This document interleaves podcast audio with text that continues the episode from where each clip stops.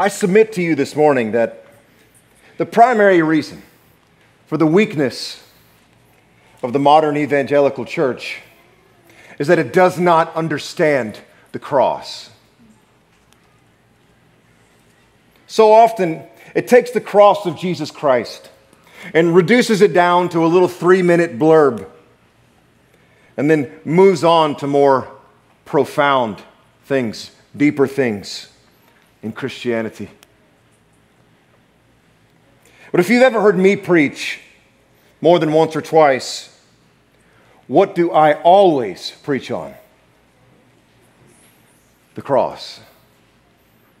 Now, why do I do that?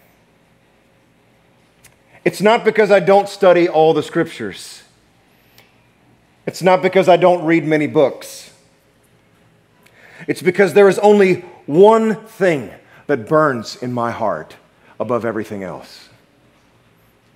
Just one. I think I could spend 10 hours a day for the rest of my life doing nothing but studying, reflecting on, and preaching on the cross of Jesus. But you know, I'm in pretty good company here. The Apostle Paul writes, I have resolved to know nothing among you except Christ and Him crucified. You see, folks, there really isn't anything else worth knowing.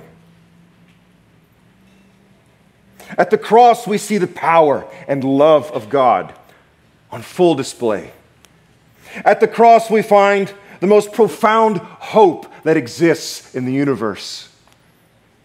At the cross, we witness the defeat of everything that haunts us, etc., etc etc. You see, there's just, there's no other place for us to go. There's nothing else worth knowing. So, let's go to the cross together this morning. If you're new with us, we've been going verse by verse through Mark's gospel. And today we come to Mark chapter 15, verses 33 through 41. If you don't have your Bible with you, the verses will be on the screen. Mark 15, verses 33 through 41.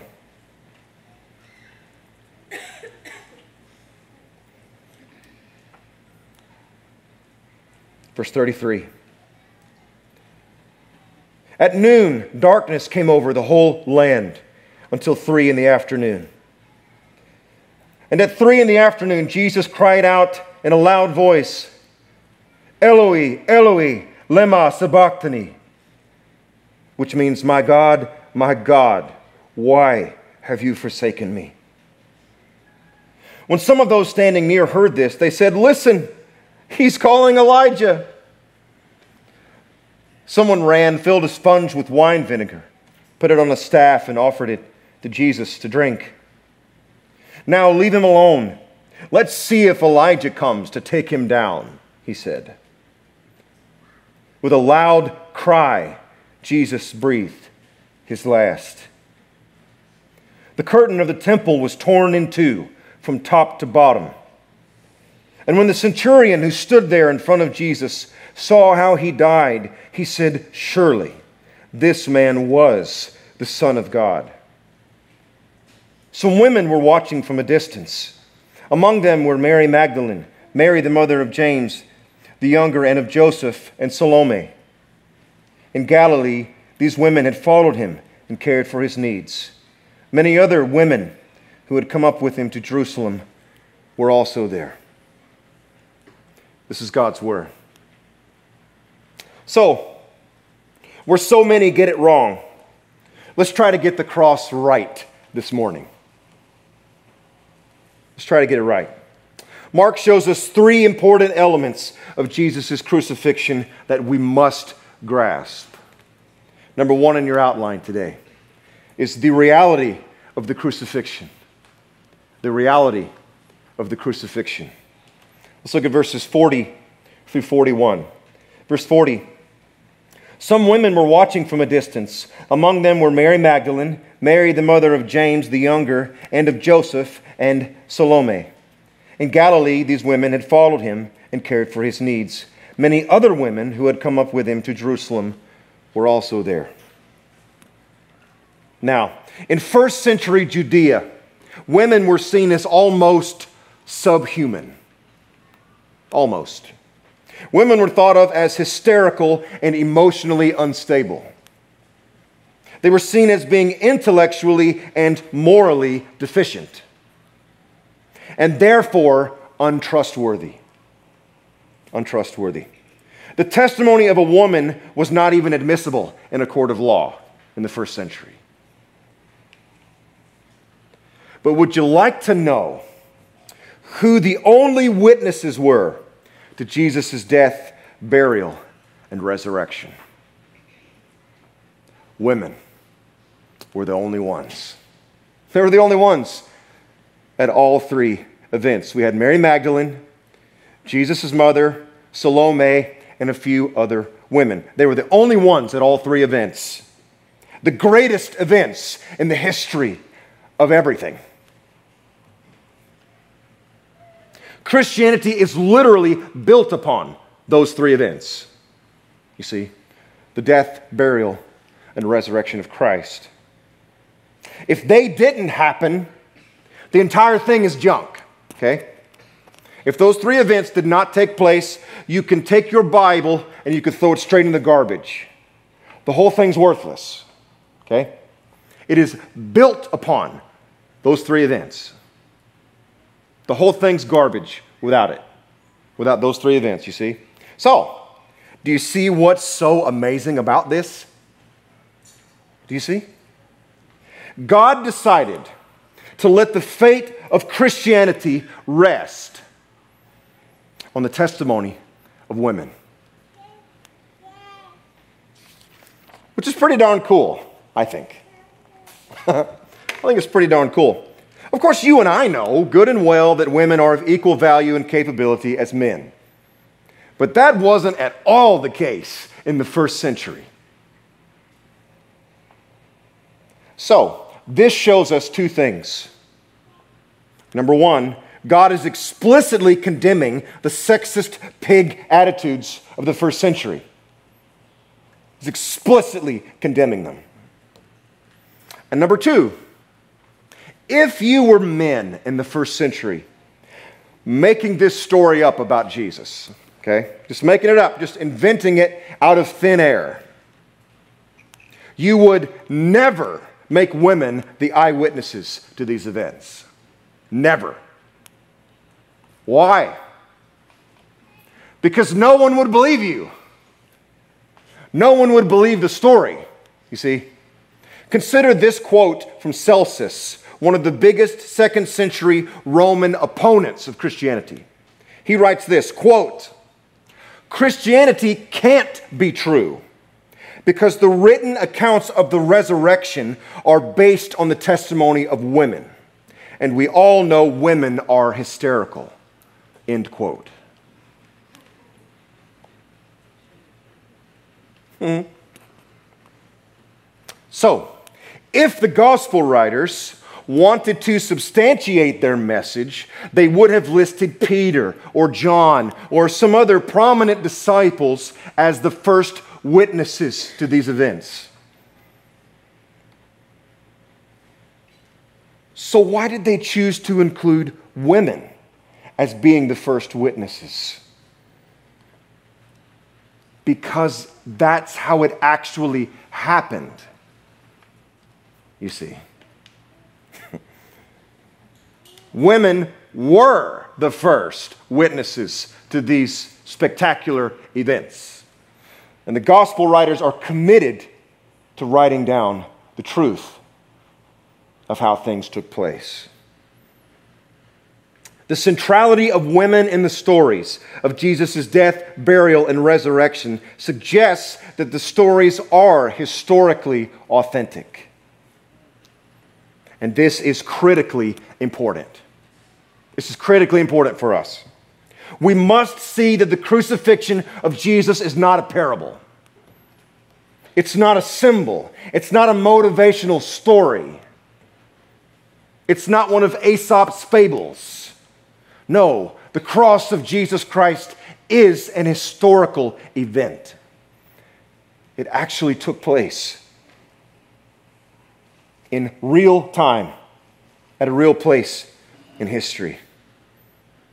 Even the atheist scholar Paula Fredriksen admits, quote, the single most solid fact about Jesus' life is his death. He was executed by Pilate on or around Passover in the manner Rome reserved particularly for political insurrectionists, namely crucifixion, end quote.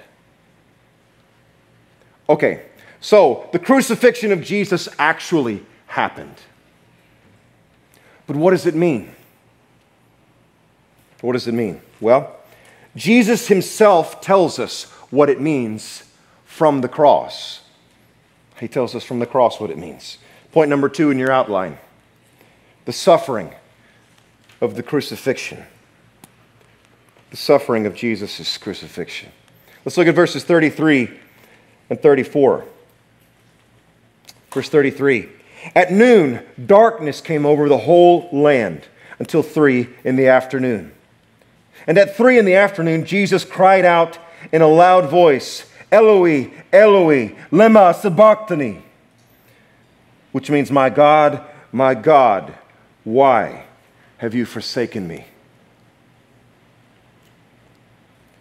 What we hear from Jesus' lips is his own interpretation of his crucifixion.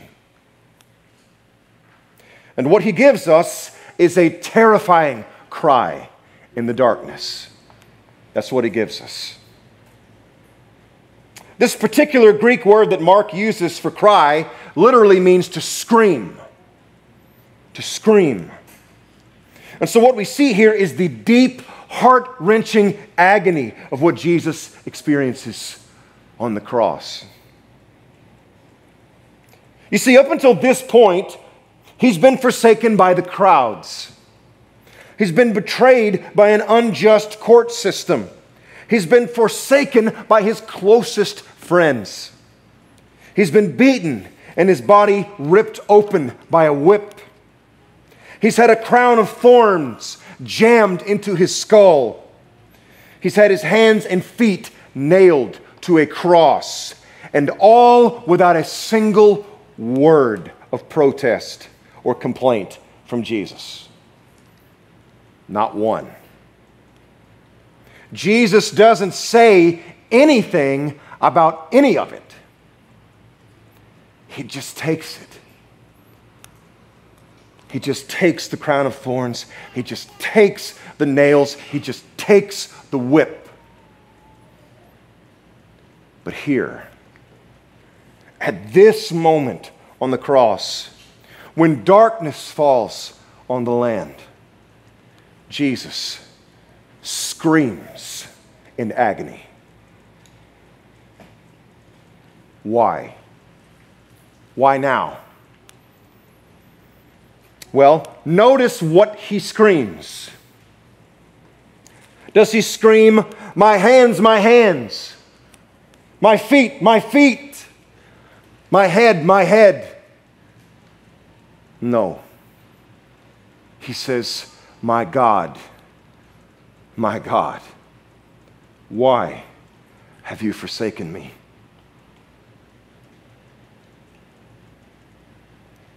You see, earlier he had been forsaken by the crowds and by his friends. But here he is forsaken by his Father. And this was infinitely more painful for Jesus than the nails or the thorns, infinitely more. Jesus' cry in the darkness explains everything about what he's actually suffering here. More than emotional pain or physical pain, what Jesus is experiencing is spiritual collapse. It's an implosion on the inside. Jesus is undone and unraveled in his spirit. This is complete inner darkness. In many ways, the darkness that comes over the land is a physical representation of what's happening inside of Jesus. At the time of day when the sun is at its highest and brightest, total darkness envelops the land. This is not a, an eclipse, this is a supernatural event. You see, if you read in the Old Testament, whenever God's judgment arrives, whenever his wrath arrives, one of the first things to be taken away is the light. The first things to be taken away is the light. For example, in Exodus, there is the story of the 10 plagues against Egypt. The final and ultimate plague is the death of the firstborn sons in Egypt. But the ninth and penultimate plague, right before it, is the deep darkness that comes upon the whole land. This is why the Bible rarely describes hell as fire. It's pretty rare. It most commonly refers to hell as outer darkness. That's the most common expression for hell. Hell is a place of forsakenness. It's a place where there is no light. It's a place where there is no warmth. It's a place where there is no God. And so, my friends, what Jesus is experiencing on the cross is hell. That is what he's experiencing. It is the total loss of the presence of God. Jesus did not redeem your sins because the Romans beat him up. He redeemed your sins because he took your hell for you and for me. And you and I really have no concept of what this would be like. No concept at all.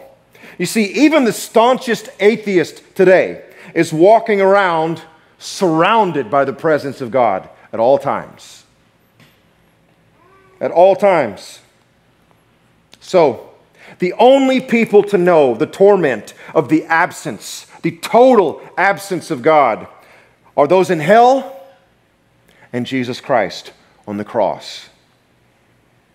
Those are the only two that know what that is like.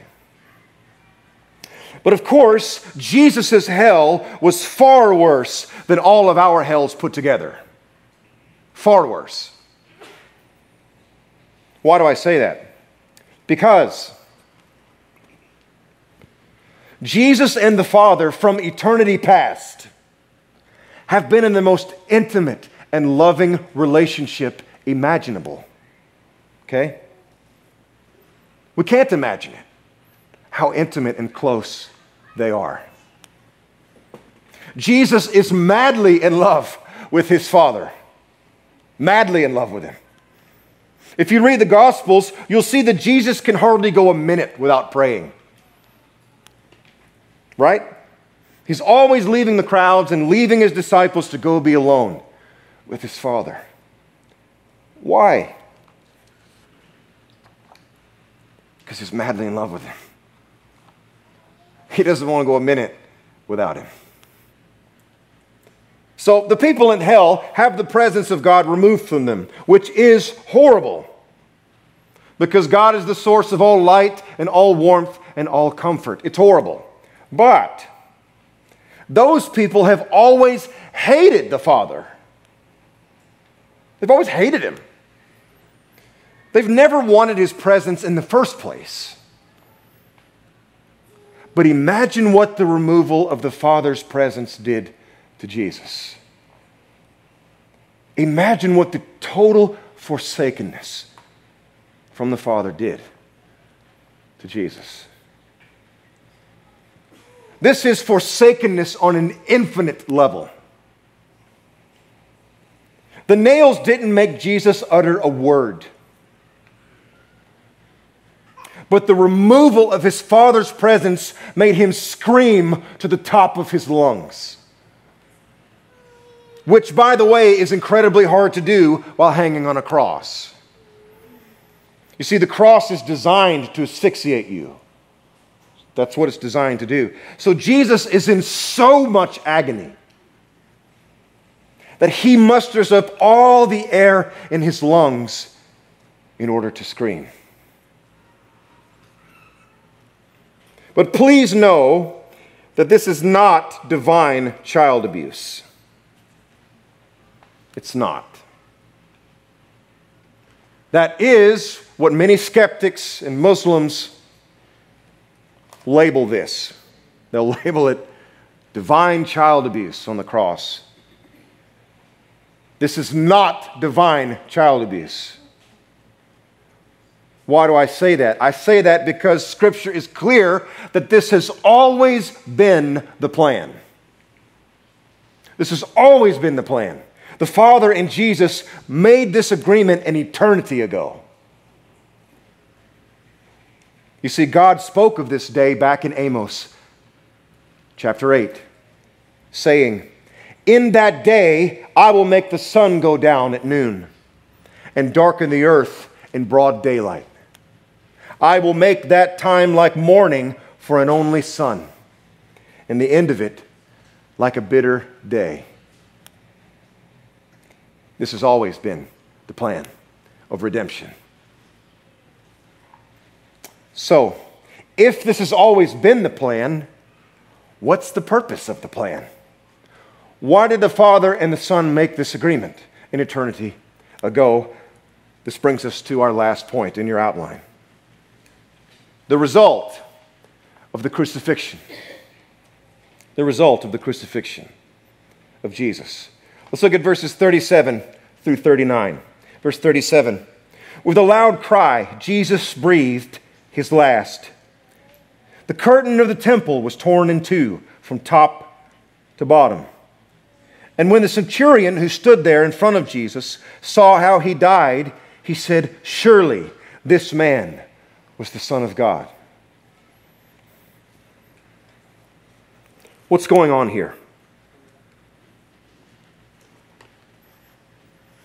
When God put Adam and Eve in the Garden of Eden, they were in a place of sanctuary, a place where they experienced the presence of God all day, every day. They walked with Him in the cool of the day. They could see Him face to face. This is intimate communion and peace with God. There is warmth and there is light. But when they rebel and sin against God, they are banished from the garden and never allowed to return. In fact, in Genesis it says that there was an angel with a flaming sword stationed at the entrance of the garden to bar them from returning. Now, many years later, a temple is constructed the temple is designed as a replica of the Garden of Eden. That's its design. It was decorated with Edenic imagery. Lampstands that looked like trees were placed around the temple. Precious stones were put there because there were precious stones in the garden. There were flowers and fruit because there was great fruitfulness in the garden. And in the innermost recesses of the temple was a room called the most holy place. The most holy place. In this particular room, there were no lampstands, no windows, no skylights. It's basically a dark cube with no illumination. Why? Because the holy presence of God was its illumination. The Old Testament says that God is light. And in that room is where God's presence dwelled. And so, in his presence, in that room, you were surrounded by light. The light of God. But at the entrance of the room was an enormous curtain. It's enormous, the thickness of a man's hand. And it was embroidered with figures of angels on the outside, like the ones found in Ezekiel guarding God's throne, and like the one found in Genesis guarding the entrance of the Garden of Eden. This curtain was there to separate people from the presence of God. Only one person, the high priest, was ever allowed in that room. And he could only do so carrying a sacrificial animal. It's the only way he could go in. And what that curtain represented was the fact that because of sin, because of our rebellion against our Creator, there is a separation between man and God. We can no longer walk with God in the cool of the day, as Adam did. And if anyone were to try, try to approach the presence of God, there would be an angel with a flaming sword to bring down God's wrath upon them. But look what happens here in our text today. At the very moment Jesus gives up his last breath, what happens to the curtain? The curtain of the temple is torn in two from top to bottom. Think about how incredible that is. Not from bottom to top, from top to bottom, as if two invisible hands grab a hold of the top of it and rip it from top to bottom. Do you see what Mark is saying?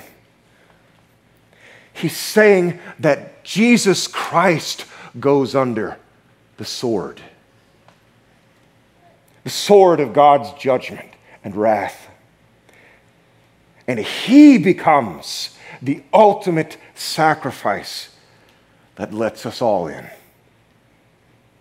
Because Jesus went under the sword, you and I are under grace. Do you see? Do you see what this means for us today? It means that through the blood of Jesus, full access to God is available to us again. It means that Jesus is our substitute. He is our substitute. Jesus was cast out of the presence of God so that you and I could be brought in. He was forsaken by God so that you and I can be accepted by God. Darkness fell upon Jesus' soul so that you can I, you and I can walk forever in the light.